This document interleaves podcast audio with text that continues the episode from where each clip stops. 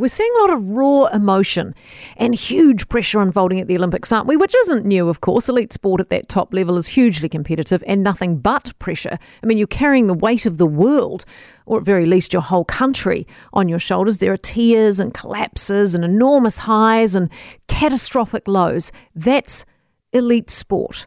And most athletes at that level know that.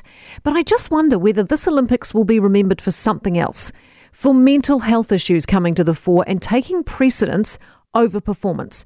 And I can't work out if this is a good or a bad thing. On the one hand, I do appreciate how huge the toll is, and I admire athletes who have the guts to stand up and say, you know what? Not this time. Can't do it. My head's not in it. I mean, that can't be easy, and it takes guts. It also helps, of course, identify and draw into the mainstream mental health as a very real issue at even the very highest levels of success. But I'm torn because, on the other hand, you worked really hard to get to this level. You knew going in, surely, that competing in elite sport, representing your country, is no picnic. Having your head in the game is part and parcel of the deal. It's something athletes train for these days. The sporting challenge is no longer just physical. In most arenas, it's mental too. It's a whole body mind approach. So, surely, you know that and you have trained for that.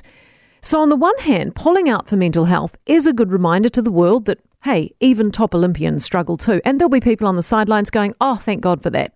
That makes me feel better. I'm not alone in this, etc. But equally on the sidelines, there may also be other world class athletes who maybe just missed out on qualifying for the Olympics going, well, hang on a minute. I could have had that spot. I'm mentally fit for this. So, does going all the way to the Olympics, then at the 11th hour saying, nope, can't do it. Is that heroic, as many are claiming, or is it a cop out? And is it heroic just because it's new and different this time? Like, would it still be heroic if athlete after athlete after athlete started withdrawing due to pressure and mental health at the Olympics? Would they all be heroes? And if so, what do you then call the ones who actually stayed and competed?